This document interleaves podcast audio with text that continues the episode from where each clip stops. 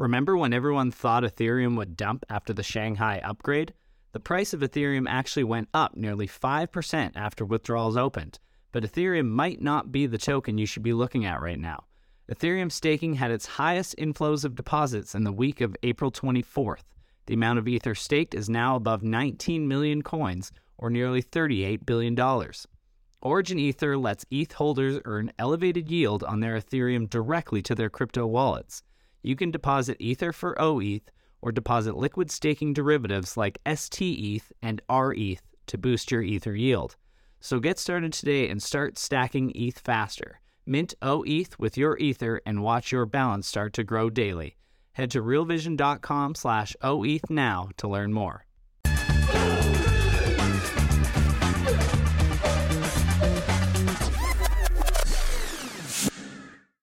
Rob Frasca, welcome back to Crypto Daily Briefing. Always a pleasure to have you with us. Great to be here, Ash. Great to be here. Lots to talk about today. We're going to get to it in just a second. But first, let's take a look at price action.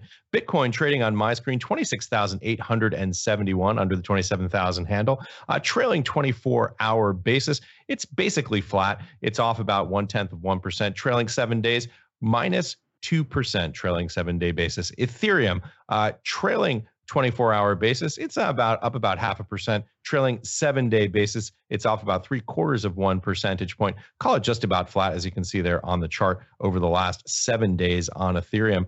Rob, it's great to have you back on the show. I always enjoy these conversations. You're co founder and managing partner of COSIMO Ventures. You've been an operator, an investor, and now an asset tokenizer. Lots to talk about here. But first, tell us a little bit about what you do at COSIMO Ventures. Yeah, so we're a holding company. Actually, we have uh, we've been in the space now since I'd say 2015. We did our first blockchain deal. We have a small venture fund that's tokenized, one of the first uh, ever evergreen tokenized funds. Uh, we also are launching a proof of stake uh, hedge fund, and we have uh, a, a, bunch of other uh, companies in our holding company that are you know primarily in the digital asset space. So we're we're all in digital assets. We have been for a while, and you know, we, we, we couldn't be uh, more optimistic about the space. We're going to talk in more detail about some of those things that you're working on in just a few moments. Uh, but I want to touch on some of the news flow that's happening in the space that I know you're following closely.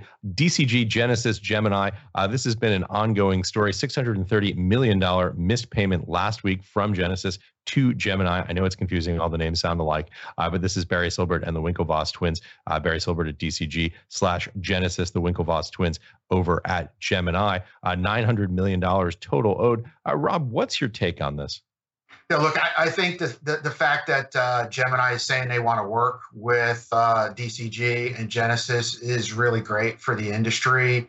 Uh, I think it's really important that uh, you know that that happens. Uh, certainly looks to me from you know from my vantage point that DCG is really working at making this uh, you know figuring it out Rob, let's uh, explain and, that for people, particularly, you know, it's interesting. Our audience, we have people from the engineering side, people from the finance side. I think folks on the finance side probably understand this debt forbearance uh, construct better than folks on the engineering side. Uh, talk a little bit about what you mean when you say trying to work with them, because I think uh, this is something that lots of folks are not really familiar with.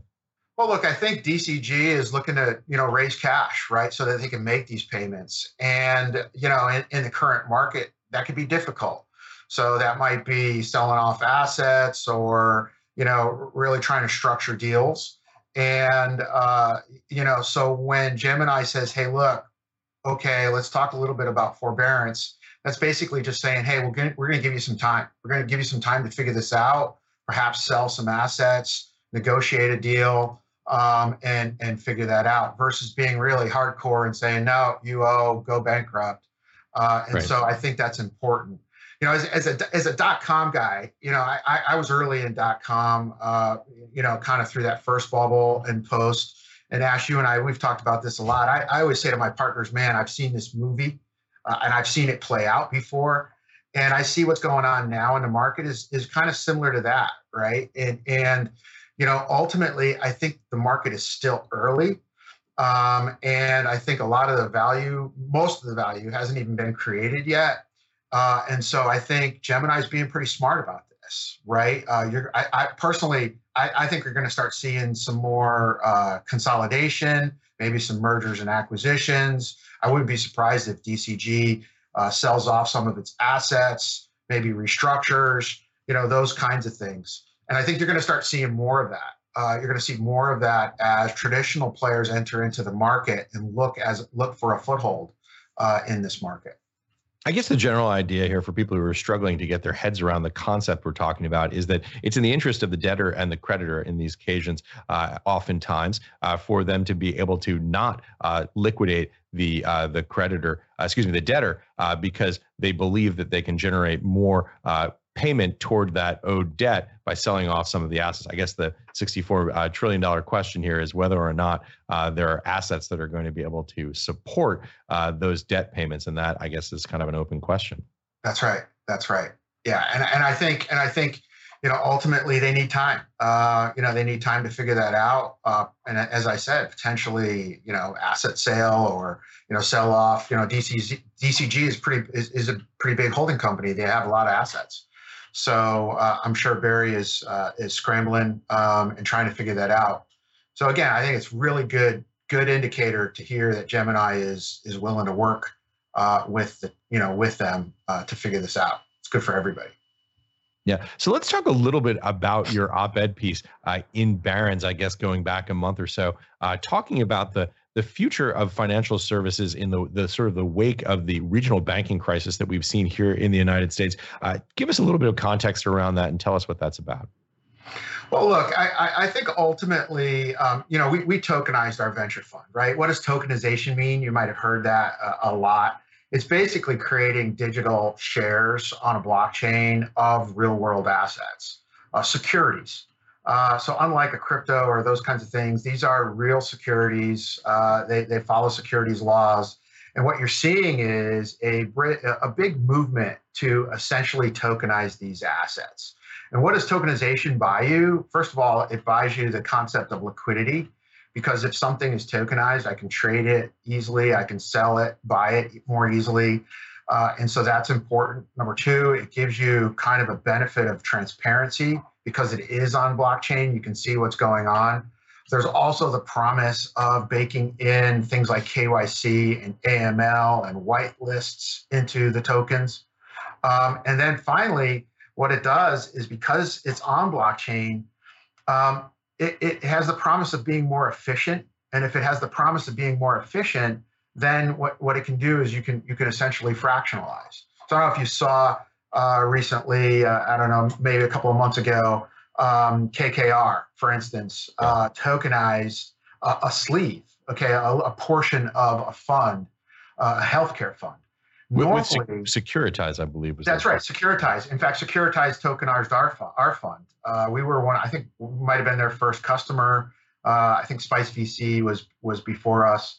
Uh, but but that what that what that does for KKR is is it allows them to take a fund that was normally um, for fairly big tickets, right? Big big institutions, and by tokenizing the sleeve, what they're doing is they're fractionalizing a smaller piece and and basically allowing it to distribute to a whole new class of investors basically broadening the universe of potential uh, uh, investors. And so I, I, think this is going to become um, very important. Um, it was interesting talking about Silicon Valley Bank, we're talking about fractional banking, all those kinds of things. I was just at SALT, uh, mm. New York, uh, Anthony Scaramucci's uh, conference there in New York. And there was a gentleman, um, Dr. Lipton from Abu Dhabi, uh, who does all their quant research, that kind of thing. But they were talking about tokenization, and he was saying that, and and, and this was, it, it, you know, and I've I've been doing this for a while, and it didn't really dawn on me until he started talking about fractional banking. You know, when you think about fractional banking, right, you, you got two sides of the balance sheet here, right? You got the deposits, and then you have all the all the assets, right, on on the balance sheet. And the problem with with that is is that right now the deposits are fairly liquid, right? You, you, can go on Twitter and create a tweet, and all of a sudden everybody's withdrawing. Right. But the assets on the other side of the balance sheet aren't that liquid. And so he was commenting about how tokenization could fix that. Now, what you're doing is by making those assets much more liquid and much more tradable, um, the match between both sides of that balance sheet on that bank, particularly in fractional banking, will will will will fit. Um, and so, you know, and I, I, started thinking about that, you know, because right now you could say tokenization is nice to have, right? Or it could be interesting. but in that case, it, it really I think offers a critical a critical path for you know banking. So I, I think this is yeah. this you know it's, it's pretty exciting to see what's going on there. Well, this has been such a, an important point in the way the banking system works. Folks uh, who uh, know about this stuff always use this phrase borrowing short to lend long. Uh, now yeah. we've all got these, right? So when right. Uh, there's a risk that you hear about some uh, institution that you might be doing business with, if there are rumors that get circulated on Twitter, true or otherwise, uh, assets can take flight uh, literally, and as long as it takes someone to grab their phone uh, and transfer them somewhere else. It's really interesting to think about the liquidity on the asset side uh, of the balance sheet. It's really and the liability side as well. I mean, it's just a fascinating, fascinating world. Yeah, and, and you know, it's it's been a promise for a while. A lot of people have been talking about it uh, for a while. Certainly, we we we decided to do it uh, very early just because we're investors in the space and we wanted to learn about it. We wanted to understand the companies, basically the value chain of the space. But right. I think it's becoming increasingly uh, more um, important. You know, you have got you know Larry Fink, right? Uh, you know, BlackRock saying basically everything's going to be tokenized. So it it I, I think it's I think it's on the critical path. I think it's going to take a while as traditional finance um, embraces this. But you know, look, I was just out in um, out in San Francisco a couple of weeks ago, and uh, uh, we were at the digital asset conference there, which is primarily TradFi. You know, State Street Bank was there, and right. J.P. Morgan. You know, all the usual the Citibank, all the big banks, right? Which is kind of totally different than consensus, where you know you have right. you know craziness, right? And and you know the keynote was the head of digital assets at State Street. You know, I got news for you. Five years ago, the, you know, there was nobody from any one of these large banks or large financial institutions even thinking about this stuff, and now they're doing keynotes. So that yeah. that to me is is a critical kind of where are we in the state of the industry as investors, and how important is this when you have now you have a room full of you know all these traditional big big financial institutions with large groups of people all working on this. So that that to me is where where I get excited about this.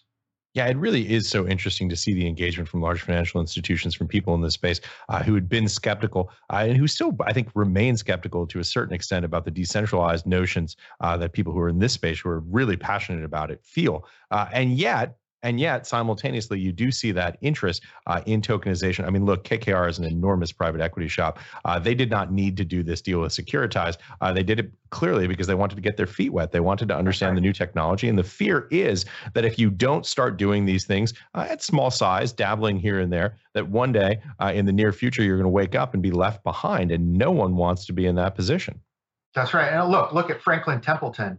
This is a mutual fund company out of Menlo Park. In fact, they were a customer of mine back I, back in the 90s when I when I had a fintech uh, dot com putting putting uh, financial institutions on the internet, and you know they they've tokenized the money market fund. They're all in. In fact, they had a huge uh, booth, if you will, uh, at Consensus. Uh, and you know this this is this is a you know like I said a, a staged, secure right. mutual fund company. For, I think they were, you know, created in 1973, right? Look at Aberdeen. Aberdeen, $500 billion asset manager, also tokenizing funds. In fact, uh, we did a we did a deal with Archax, uh, which is a digital asset bank tokenizer registered out of UK. Um, they're helping people tokenize. They have a broker. I think they have a broker dealer as well. And uh, you know, the series, uh, the, the latest round of financing, uh, Aberdeen led the round uh, with right. twenty million dollars. So you know, they're definitely there are a lot of you know bigger uh, bigger uh, institutions squarely going after this. Yeah, in a certain sense, kind of the more boring the institution, the more interesting it is when you see their involvement, right? This idea that nobody wants to be left behind. That's right. That's right. That's right. And I think and, you know, go ahead a lot of people, uh, uh, you know, if I go back to this kind of this this this discussion, how does this fit with dot com? You know, how does it? I'm I always look at the history because every you know we all like to think that we're we're doing something new and this never happened before, right. but you, you know th- this plays out just like like dot com did. Yeah. You know, uh, you, you look what happens is everybody gets excited. There's all kinds of speculation. There's all kinds of bubbles, and then the bubble kind of pops and then everybody kind of goes, holy cow, but the pure promise of the tech never goes away. Right. Things get devalued, all the speculation, the froth goes away, and then the real building happens. And I feel like that's where we are today, where we're really building. Right, the stuff that's happening is is true value add, and um, you know, and I see it playing out the same way.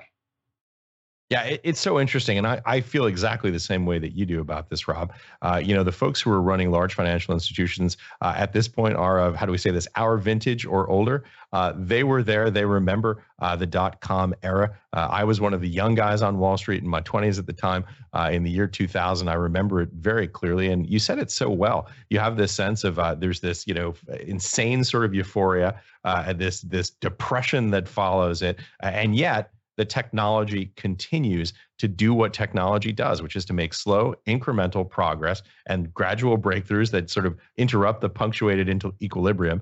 Uh, and what you get is this continual development and improvement. And we are bearing the fruits of that now. And in, in many ways, uh, Web3, all the things that we've been talking about are a, a, a decentralized version uh, of all of those technologies that we worked on back during the dot com era. Yeah, absolutely. I actually think Web3 is going to be a massive, massive accelerant to this. Um, you know, when you think about crypto and you think about blockchain and where we're at, it's been primarily financial. Uh, you know, ultimately, blockchain really is just settlement, right? It's a settlement layer. It's how to clear a trade, how to clear a transaction. And I think when you when you start rolling in social media and gaming and everyday kind of our internet lives, royalty payments, all of those kinds of things into blockchain, that's when uh, you know hang on to your seats. That that that's just like pure nitro on the fire, in my opinion. Uh, and and some of the stuff that we're seeing in Web three is just is is truly, I think, groundbreaking. Right. Ground, groundbreaking. Well, let me ask you this. Uh, one of the things that's very interesting to me uh, is seeing. I mean, obviously, we know these the the Web two behemoths, uh, the the Googles of the world, uh, the Facebooks of the world, uh, who have built these businesses, creating uh, essentially value by mining user data. It's so right. interesting to think about how that paradigm is going to shift in the Web three era. Uh, first, most basic question: How do you define Web three, uh, and how do you think about the kind of services and functionality that will build built on top of that? How will it benefit users? consumers uh, and ultimately create value for the people who participate in those networks yeah so so I, I let me let me give you kind of some some examples here. If you think about the early days of the internet um, certainly when i started my first company you had a website you logged into the website and you got your content. It was highly centralized. It was on a network but you went to that site and it was highly centralized. Kind of right. web 2 you had facebook you have you know google you have uh, various platforms. And what you do is you basically, you know, with your Facebook login, now I can go to a bunch of different sites and log into those sites. And kind of all that user data is kind of shared uh, among all of these sites. And, you know, companies like Facebook profit off of that. Right. Web3 really all of a sudden takes that whole kind of concept and puts it in the hands of the user. Um, we just invested in this this company. It's called NPayMe, uh, NPayMe, and it's it's a lot like GoFundMe um, or Patreon, uh, but totally decentralized. Mm. Uh, so how does that? What does that mean? Decentralized, right? So in in the GoFundMe world, I go to GoFundMe, I create a campaign because I need to raise money to I don't know save save bulldogs. Uh, I like bulldogs, and uh, they process the transaction, they hold the content, and when I share that that that that call for donation out to my social media, uh, it's all being centralized through through GoFundMe. What NPayMe does is they say no. Um, you go to the site, you create a smart contract to raise money for bulldogs, and that smart contract you define how much the beneficiary is going to take, how much you're going to take, and it's all done through uh, through that smart contract. You share it on social media, just like Web 2, right? But the Web 3 aspect of it is um, on a smart contract. Now, here's where it gets cool. Built into that contract, I can also embed a royalty payment or maybe a share, uh, an affiliate system. So now I can say any affiliate, anybody who promotes my call Right. to save bulldogs gets 5%. And it's in the smart contract.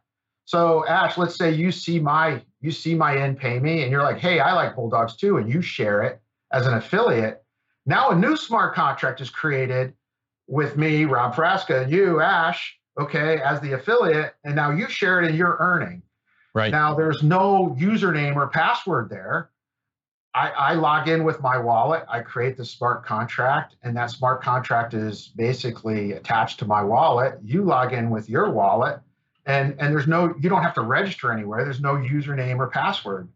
And oh, by the way, when somebody comes along and donates, it's instantaneously settled.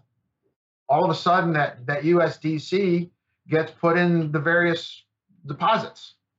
So this is this is kind of where this is all heading, right? Or or let's say I want to sell an NFT membership instead of a donation, same kind of thing. So all of a sudden now, and, and by the way, you know, those files are held out on let's say IPFS or some decentralized file server. So now you've got this situation where my content, my offer, my transaction, and I'm not relying on this any any Facebook or Google to kind of centralize that. Right. Yeah, I, I think that's so interesting to hear you describe it that way. I, I picked out about four key concepts in what you just said there. Uh, the first is immutability, uh, that once Right. these contracts get written, uh, they cannot be changed by either of the parties, uh, who, by any of the parties uh, who entered into them. The second is transparency. Uh, you want to know, for example, if someone's doing a, a bulldog rescue, uh, that the, the funds are actually going where people say they are going, and that can be built into the contract. Uh, the third is composability, uh, which is the idea of what you were talking about, where uh, you can then share revenue uh, with people. This idea of money Legos, the system can be snapped together uh, in ways that have security, uh, but also openness so that you can uh, partner with different people in different ways and share potential revenue streams. I think that's incredibly interesting. And the fourth is this idea of efficiency, the idea uh, that they can settle essentially on chain instantaneously at very, very low transaction costs. All of this potentially game changers for the way uh, that a whole bunch of different things will take place. I was reading uh, last night about the use case uh, for the tokenization of restaurants and clubs. You want to start a you want to start a restaurant. You know, there's a, a neighborhood. You want to have a, a really cool hip restaurant, a Thai restaurant, whatever it is. Uh, you can get people uh, to become members of it. You can pre-fund things, uh, and then uh, by doing that, you can give them priority with reservations and all kinds of things. Now, look, there are significant challenges with all this. Securities laws uh, being one of them. Uh, one of the questions that I always get asked is, uh, you know, the potential for fraud, waste, and abuse on this is absolutely the case. Uh, there will be people who will commit fraud using new technologies. Uh, that's been true uh, since the beginning of Beginning financial services. I mean, you know, beginning of time. And I think about joint stock corporations, which uh, you know many conservative financial commentators thought were scams. Think about that. The idea that stocks, uh, in general, were seen as something that was rife with potential for abuse. There's a lot of potential for abuse here, but there's also a tremendous amount of opportunity. How do you think about that when TradFi folks who are skeptical ask you those questions? What do you say? Well, look, eh, eh, just like you said, eh, we saw this early on in dot com. We saw it early on, you know, pretty much in all new markets. People look at situations and say, how can I, uh, you know, nefarious players obviously come in and, and it's ripe with abuse. I, I think from my perspective, what I like to try to do is say, okay, where are we in the timeline of this? And ultimately, how is it going to change? And then ultimately, um, how do I protect myself uh, in that? There's a lot of talk about regula- regulation right now, a lot of a lot of a lot of talk about compliance and those kinds of things. From from my perspective, I, I, I think regulation is important. I think it's critical on the critical path. I, I actually look at it. If you look at it from an entrepreneurial lens, right now without regulation, there is more risk in the system, and so some people are more uncomfortable with that. As soon as that regulation does come in, and and people start doing things uh, in the in with with that regulation, then what happens is the ri- risk is reduced, more liquidity comes into the system, and everybody benefits. Um, you know, look at look at Europe and MiCA. I think it's you know a great thing.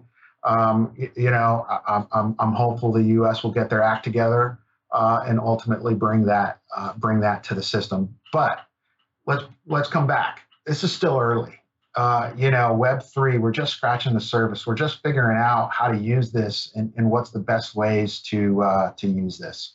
And so, um, you know, don't you know, don't get too far, don't get too too uh, over your skis here on this. It's going to take some time. Rob, let's shift gears here from the theoretical to the practical. It's really interesting to me that you guys have actually tokenized something. You've created a security. Let's talk a little bit about how those trade uh, and introduce people to some terminology here ATS, Alternative Trading System. Let's talk a little bit about the functional mechanics for how those securities tokens trade today. Yeah, so I think this is this is super this is super important to understand, uh, and I and I, I talk about this all the time. So there's there's two concepts that I think are important when it comes to tokenization. And I think it's important to think about how, they, what the timeline is. So, so right now, I would say that the primary benefit of tokenization, just because there's not a lot of things that are tokenized, there's not a lot of marketplaces for tokenized things, is on the issuance side. So, so when I when I have a security and I want to create the token for the first time and I want to issue it to somebody, because I'm raising money. That's kind of step one. And I would say we're firmly in that issuance camp. Um, as soon as you have a large, large amount, a large universe of things that are tokenized, then the next question is once I do issue that token, how do I trade it? And what happens is people, when they talk about tokenization, they tend to jump right to step two without really talking about step one. So, um, so first of all, on the issuance side, generally what that what's required there is um, how do you what type of investor what type of person is buying that token? Are there requirements do they need to be accredited? What jurisdiction are they from?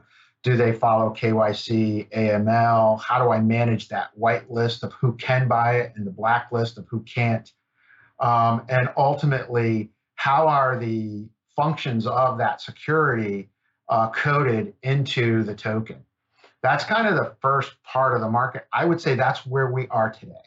We're in this kind of issuance camp. People are issuing new securities and basically figuring out financial structures uh, to do that. And, and, and, and it could depend on the jurisdiction. The second, the second next step is is really along the lines of your question, which is how ultimately are they traded? Once I own that token, how can I sell it to you, Ash, uh, on a marketplace? So what we're seeing, and, and we're as as VCs, we're investing in that. Like we invested in InvestaX out of Singapore, which is a security token marketplace. Um, same type of thing, securitized markets. So there's Securitize, which is doing the tokenization, the issuance, and then there's securitized markets, which is really like an ATS that allows you to trade that. Um, today, those markets are very lightly traded. Uh, there's not a lot of uh, activity in those markets. I think that's primarily a function of just not having a big market of uh, tokens for people to trade. But I see that growing over time. Yeah. Uh, Rob, I've got a question coming to us from one of our regular viewers, Ralph on the Real Vision website. It's a great question. Uh, it's a question that I uh, often think about. What does Rob do to stay on top of developments in this industry, other, of course, than watch Real Vision Crypto Daily Briefing? You know, oh my God, I wish I could stay on top of it. I just there's no there is no way to stay on top of it. Uh, you know, we we uh, we're constantly meeting with teams uh, every day, all the time. Uh, we syndicate with other investors. We listen to what they have to say.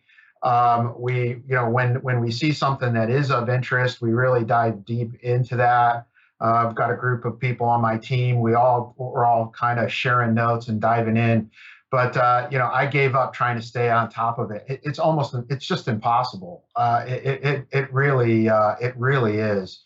And so we just really try to, you know, build out a network and try to share notes as much as we can. We're very collaborative right. with others in the space, but man, it, it is it is tough. It is it is really hard. Yeah, I totally agree. It's just impossible to stay on top of everything.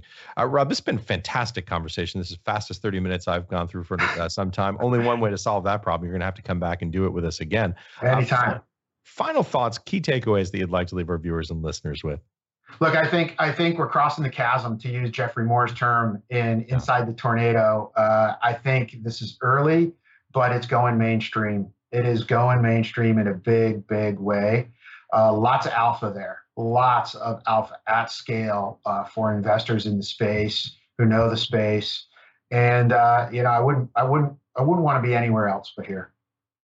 Rob Frasca, always a pleasure. Thanks for joining us. Thanks for having me.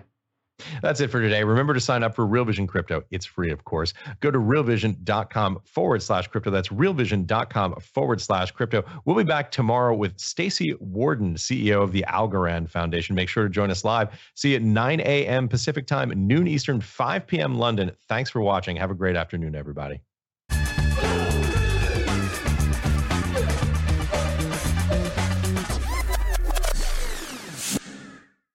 Today's episode of the Real Vision Crypto Daily Briefing is sponsored by Origin Ether. Earn elevated yield on your Ethereum directly into your crypto wallet. Deposit Ether for OETH or deposit liquid staking derivatives to boost your Ethereum yields now. Head to realvision.com slash OETH now to learn more.